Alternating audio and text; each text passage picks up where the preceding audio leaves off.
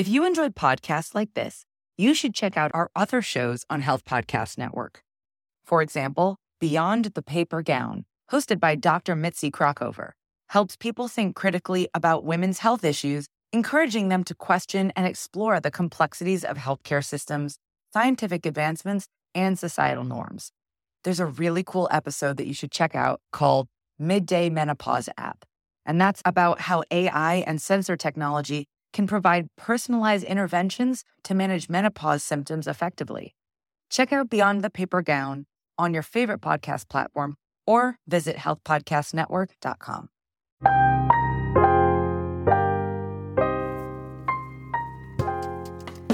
Welcome to the Nurse Wellness Podcast, empowering nurses to manage stressors so they can intentionally reconnect with their purpose, optimize their wellness, and ultimately show up in the world the way they want to be seen. I'm your host, nurse practitioner Wendy Garvin-Mayo, your stress solution strategist. In this podcast, you'll receive actionable stress management tips, insightful interviews, and strategies that focus on inspiring you to be your best, do your best, and give your best. With that, let's get started. Hi, everyone. Welcome to the Nurse Wellness Podcast. I'm your host, Wendy Garvin-Mayo, and I am so excited to be here with you today. Today in this episode, we are going to discuss the importance of having courageous conversations. And this is important right now because there's so much going on in healthcare that we have to sometimes be the advocates to initiate courageous conversations. And they can be very difficult, very uncomfortable, but necessary. So really, I want you to get in your mind that we have to start becoming comfortable with being uncomfortable. Does that make sense? Becoming comfortable with being uncomfortable. Because as healthcare professionals, nurses specifically, we have the power to be advocates for ourselves, for our patients, as well as for our profession. And that's where courageous conversations come in.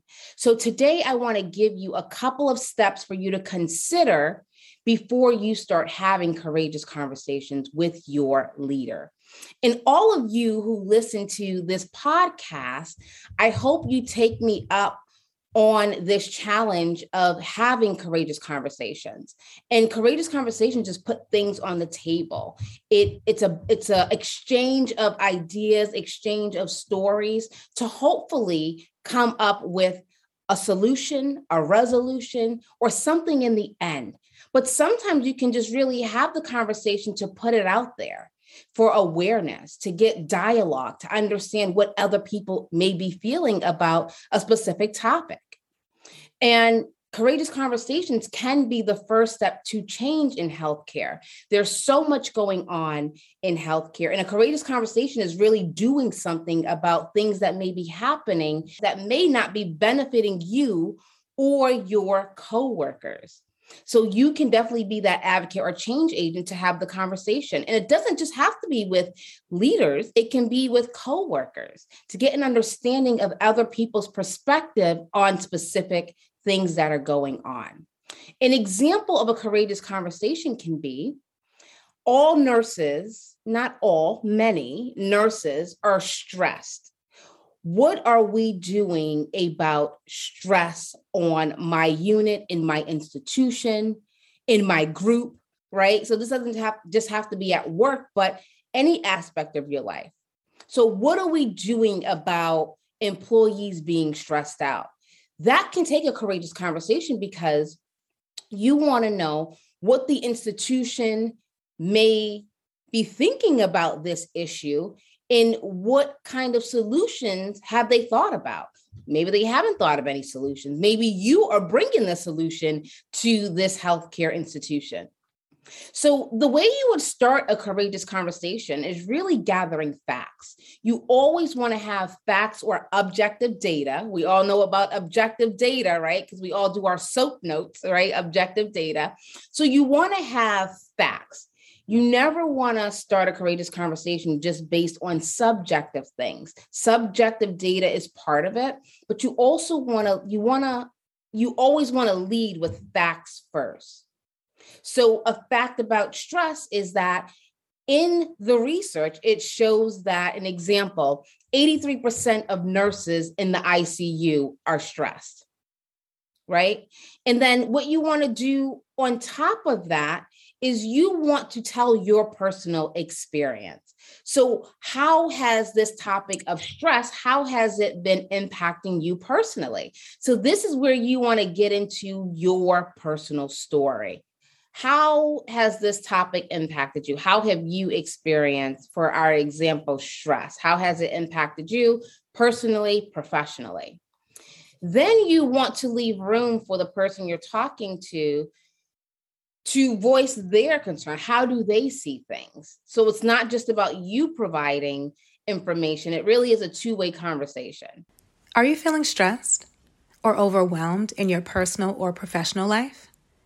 If, like so many of us, the answer is yes, register for the free Stress Solution Series to learn how to craft your very own personalized stress blueprint on March twenty-eighth at seven p.m. Eastern Standard Time. Secure your spot at w w w dot stress solution series dot com. So I'll let Michelle come in and, and you know, join the conversation about courageous conversations. Michelle, what are your thoughts on having courageous conversations with leaders? Wendy, that's a big topic. I'm transitioning here. Um, I'm getting a lot of your zen talking about it. Yes, yes. um, I think for me, it is um, a necessary thing to have courageous conversations because it Um, keeps myself accountable, but it keeps my leaders accountable.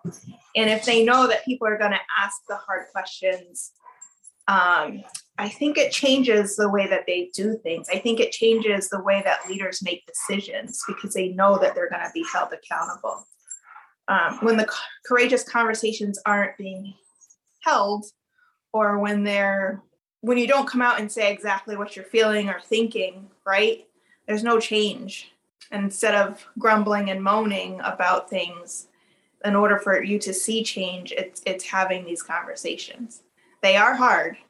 And in the beginning, it seems weird, right? It seems like you're stepping out of your zone. But once you start having them, they get easier. Yeah, no, you're right. And and I always think about creative conversations in terms of it's not the what, but it's the how. It's how you really mm-hmm. approach it. Um, and that how can get you so far.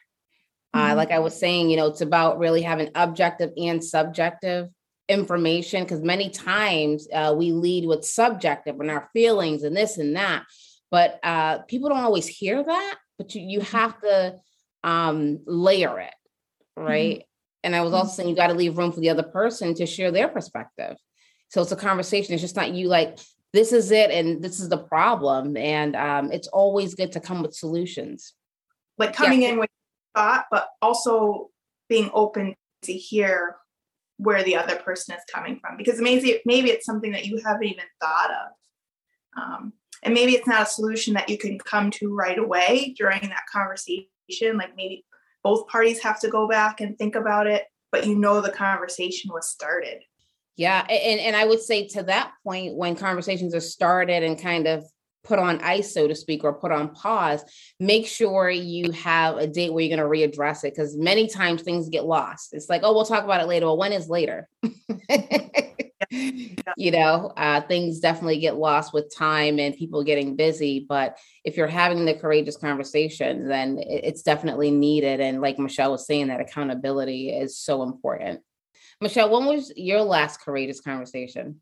Do you Ooh, remember? Girl. Oh, yeah. This week. This week, and I, hmm, trying to do it with grace, right? And um, again, being open and willing to hear what the other party has to say is so hard, but so important. And also, I think checking your attitude before you even go, because if you go in hot and heavy, you're going to come off hot and heavy. Um, And then it's not going to be received well. But if you go in with, okay, I, I know that I'm advocating for myself and my fellow employees, and um, I know that what I'm asking for is right. And yes, I'm willing to hear um, another side, and I'm willing to, to talk it out. Going in with that attitude or that mindset really shifts the conversation, because I've had some conversations where I was like, nope, this is going to be the way, and I don't accept any answers, and it was a disaster. And I walked out feeling awful. But then I've had conversations, especially this week, where I was open, right, to hearing the other side and hearing other possibilities. Yeah, I think you bring up a good point about prepping yourself ahead of time, and going in with an open mind can definitely change how that whole conversation goes. Because also when you prep yourself, you're priming yourself to listen. And I think that's very important when you're talking about courageous conversations, and, and not just going at a dump, but you're really going, it's a conversation. It's a back and forth. It's not just uh, you, you, you, which is very easy when your your stress levels are high and you just kind of had it. That's why it's important to have courageous conversations before you, you, you're about to blow up, right? But yeah. And, and I also think, you know, courageous conversations are important because they leave room for change, but also for you, it gives, I, I think about it in terms of development, personal development for yourself on, you know, being a leader. And I tell people all the time, everyone's a leader. You don't need a title to be a leader, but you having that conversation, you can be the, the catalyst to change for everyone, not just yourself. Mm-hmm. So it, it's very, very, very important, especially now in nursing. There's so, there's a lot of courageous conversations that need to happen. Yep. Yeah, there, there's there's definitely a lot, um, and uh, just with the pandemic and the the nursing shortage, and how are people dealing with that, and what are we doing as nurses, but also what what's the institution doing, right? Who's the advocate? What's going on? Because as employees, we have the right to know, right? Mm-hmm. And, and that may be a start of just like a, a courageous conversation kind of happening. I remember being in practice, having a courageous conversation with a E R doctor. Um, and I was pissed because I did not like the way I was being treated personally. And I said, can we talk? Can I have some of your time so we could talk? You know, and, but before I approached her, I talked to myself in my mind of how this is going to go. What, what's the outcome? So it's really getting my feelings across and really getting an understanding of how she felt. Um, And uh, yeah, I, I was I was nervous in a sense. I didn't know how it was going to go, but I just told her. And, and and at that time, I did not go with facts. I went with my feelings, but I was still level-headed. I, I was definitely level-headed, and I gave well, I gave her some objective data. I gave her some examples, and then uh, you know, since then we've been really good friends. Since then, so yeah, we've been okay. It just kind of breaks the ice, you know, when when you have those hard conversations. So, so Michelle, what would you leave people with um, in terms of having courageous conversations? Um, I think something that you said was um, important when you said, uh, we have a right to know. And I think that as nurses, I know for me, for the longest time, I didn't think that I had a right to know. I thought I went in, I worked, I did my job, I stayed under the radar, right? But as as nurses, and in order to have that healthy work environment, we do have that right, and we need to honor that right by having and starting the conversation. Um, and if anybody tells you, no, you don't have that right, then that is like, that is um, a starting point to start the conversations. Because I can remember telling my coworkers, oh no, don't do that. You know, just, let's just keep going. Um, but now I'm, I'm much more open. So again, being open to, I think, like you said, advancing yourself, um, to put yourself out there. Um, and it's going to feel really nerve wracking. Um, am I doing the right thing? Am I saying the right thing? No one's perfect in the beginning. But as you start having these conversations and you see the changes, or you see even your practice changing, or how you interact with your fellow um, nurses, it, it will just empower you to do more, to say more, to know more, want to know more. I think that's just just to start. Yeah. And, and I think something else that, that goes along with that, uh, when you were talking, I was thinking about your advocate. So many times if you have a, a leader who's an advocate and, you know, they have your best interest at heart, right? It's kind of like, oh, well, I, I know I'm good, right? Because I have that leader and I know that they're advocating for us. But what comes with that is the connection. So really questioning, not questioning, but assessing, do you have a connection with your leader, whoever that may be, right? Whether it's a personal leader or whether it's, you know, in the professional sense, your nurse manager, um, whoever, your clinical leader. Um, are you connected? Do they know uh, issues or problems that, that are happening, or even good things that are happening, right? I mean, it doesn't have to just be be negative. A courageous conversation can be like, things are good, and I think we should do this to, you know, make it better. I mean, that's a courageous, you're trying to talk, you're talking about changing something, right?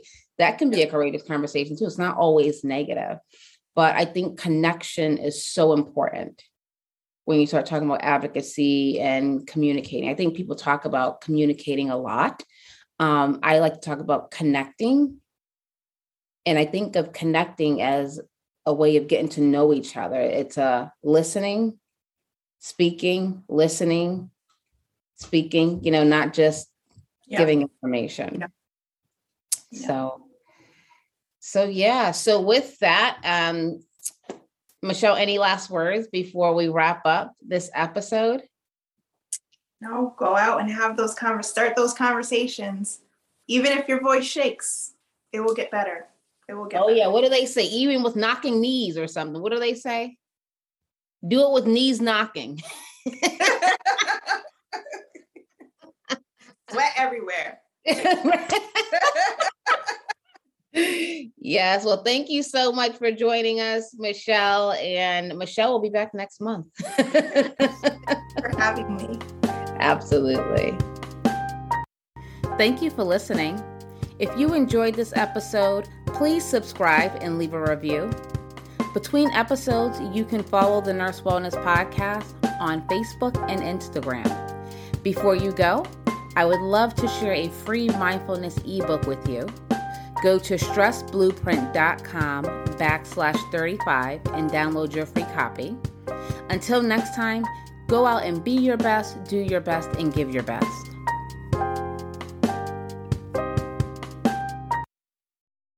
If you enjoyed podcasts like this, you should check out our other shows on Health Podcast Network. For example, Beyond the Paper Gown, hosted by Doctor Mitzi Krakover, helps people think critically about women's health issues, encouraging them to question and explore the complexities of healthcare systems, scientific advancements, and societal norms. There's a really cool episode that you should check out called Midday Menopause App, and that's about how A I and sensor technology can provide personalized interventions to manage menopause symptoms effectively. Check out Beyond the Paper Gown on your favorite podcast platform or visit health podcast network dot com.